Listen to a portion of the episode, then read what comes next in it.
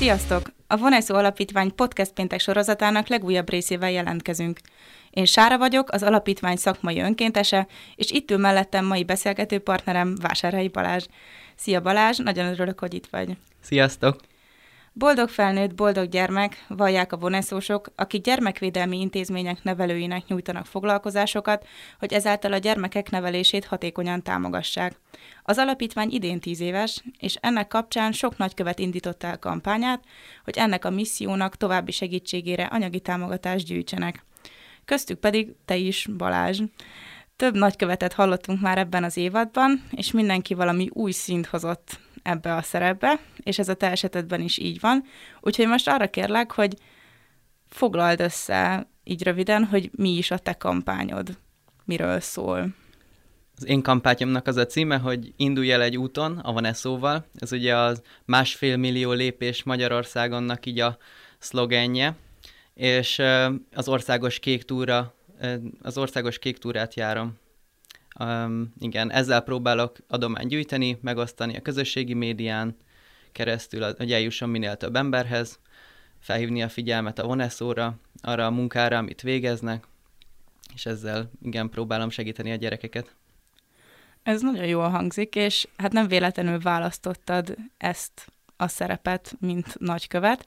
Mesélj egy kicsit arról, hogy te és a túrázás, honnan jött egyáltalán most ez az ötlet, milyen kapcsolatod van így a túrázással, mennyire ilyen régi dolog ez az életedben, vagy mennyire egy új kihívás? Kiskoromtól kezdve leginkább táborokban túráztam, ott mindig voltak ilyen túranapok, reggeltől estig, kemény melegbe, közös ebédek, különböző akadályversenyek a túra közben, viszont évközben nem nagyon volt uh, ilyen túrázásban részem, családdal nem nagyon mentünk a hegyekbe, és utána nagyjából a gimnáziumi éveim alatt öm, belekerültem ebbe a túrás csoportba. Nagyon sok osztálytársammal mentünk éjszakai túrákra, ami utána folytatódott egyetem alatt is, és utána az egyetem első éve után nyáron rájöttem, hogy ilyet egyedül is lehet, meg lehet ilyet szervezni, nem csak ilyen különböző megrendezett eseményekre elmenni, és onnantól kezdve intenzívebben túrázok. Az országos kéktúrát kétezer-húszban kezdtem, és azóta megtettem több mint hétszázhetven kilométert. Nagykövetként most már kétszáz kilométer fölött járok. Igen. És ezek ilyen egyéni célok vagy kitűzések voltak, vagy csak elkezdtél túrázni, és így aztán egyre több lett a kilométer, és gyűltek és gyűltek. Szóval, hogy sport, vagy ilyen teljesítménysport, vagy inkább ilyen kikapcsolódás ez neked? Leginkább kikapcsolódás, a természet szeretet. Ugye én állatorvos is vagyok, úgyhogy mindig a természet közel állt a szívemhez. És így tudatos, tudat alatt épült az, hogy, hogy egyre intenzívebben túrázni, egyre többször eljárni, de ez egy remek sportolási lehetőség is. Volt valamilyen kedvenc túraélményed, akár így a kampány során, akár előtte, valamilyen jó sztori? Hú, hát rengeteg. Kezdve annal, hogy voltak éjszakai túrák, ami nyilván egy teljesen más kihívás. Az is nagyon erőt próbáló, minden azt csapatokkal végeztük, és minden csapattagnak máskor jött el a holdpontja, az is nagyon vicces volt. Aztán külföldön túráztam most már a Kamniki Alpokban, meg a Magas-Tátrában, Szlovákiában. Azok teljesen más élmények, és itt Magyarországon is vannak különböző kedvenc hegységeim, a Kőszegi hegységet nagyon szeretem, gyönyörű, a Vértest is, és akkor ehhez mindenféle különböző vicces sztorik kapcsolódnak. És így évszakfüggő is, hogy mikor hova mész, vagy hogy így mikor, melyik, melyik részére szeretsz menni az országnak? Nyáron egyszerűbb, hosszabb túrákat tervezni, és akkor lehet messzebbre is menni. Uh-huh, szóval uh-huh. így az ország nyugati részében, Kőszegi-hegység, Bakony, Vértes, ez, ez inkább, mondjuk a Vértes már elég közel Budapesthez, de hogy ezekre inkább nyárra, nyáron kerül sor, és Budapest környékén Pilis, Börzsöny, Gerecse, ezek, amik így télen is el, elérhetők. Nyilván akkor sokkal később kell a nap, sokkal előbb lemegy, szóval ott, ott nem lehet olyan nagyon hosszúakat túrázni, de, de nyáron van lehetőség erre. Uh-huh. És akkor ez rögtön jött is, vagy felmerült benned, amikor így a nagykövetség útjára léptél, hogy akkor ez lesz, vagy azért így végig gondoltad, megtervezgetted, gondolkoztál-e máson? A túrázás egyértelmű választás volt, az országos kéktúra nem.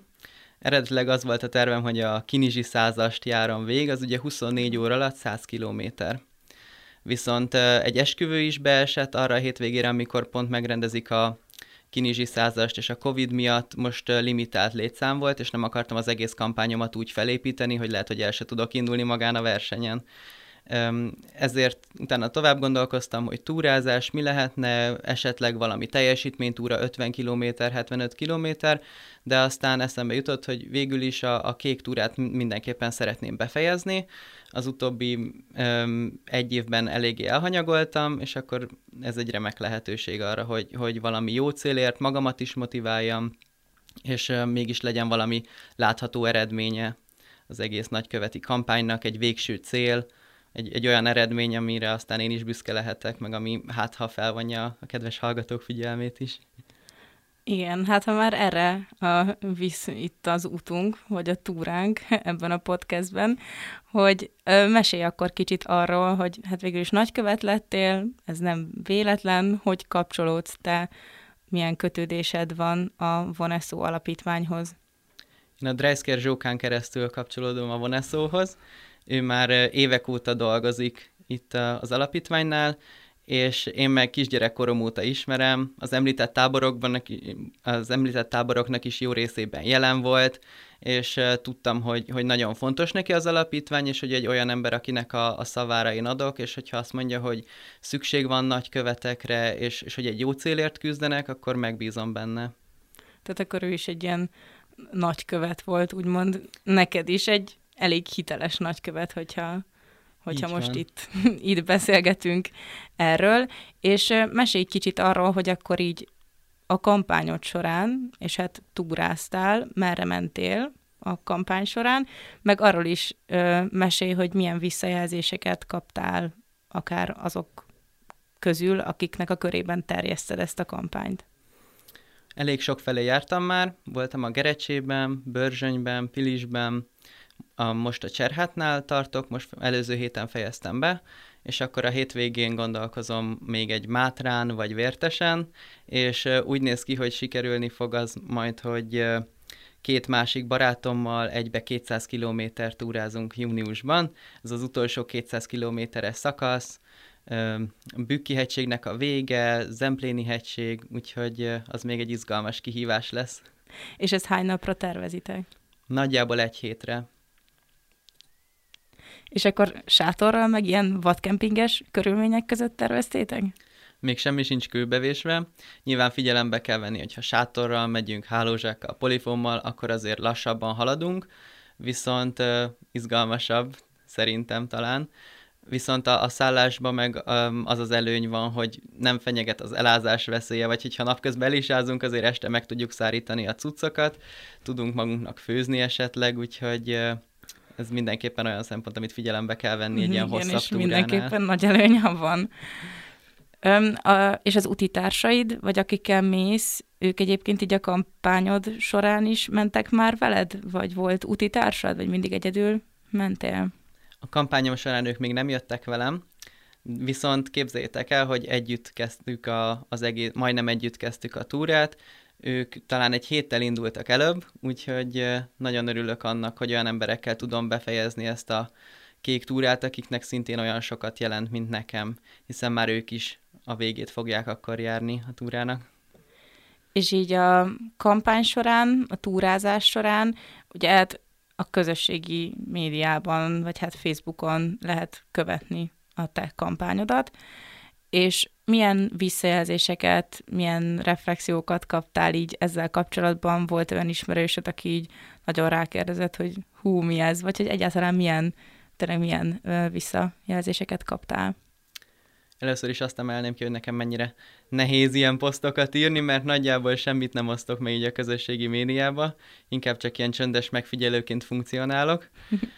Viszont amikor elkezdtem írni ezeket a posztokat, akkor nagyon jól esett, hogy mennyi like, mennyi öm, köszönet meg elismerő szó um, jutott el hozzám. Viszont az is meglepő volt, hogy a rengeteg like ellenére sajnos milyen kevés adomány érkezik. Mert hogy szerintem olyan nagy közösségi médiabeli zaj mellett élünk, amiben nagyon nehéz igazán meghallani azt, ami, ami érték, és nagyon hajlamosak vagyunk, köztük én is arra, hogy lány, rányomok egy lájkot, hogy jú, ez tök jó dolog, de nem gondolok benne bele, hogy tényleg igazából mit is kért az adott ember, vagy hogy, hogy miért is csinálja azt, amit csinál. Viszont ami jó élmény volt, ezzel kapcsolatban, amikor személyesen megkerestek utána, megkérdeztek arra, hogy hogy is függ össze ez, hogy én túrázok és adománygyűjtök, mert ez nem állt össze a fejükbe, amit amúgy abszolút megértek.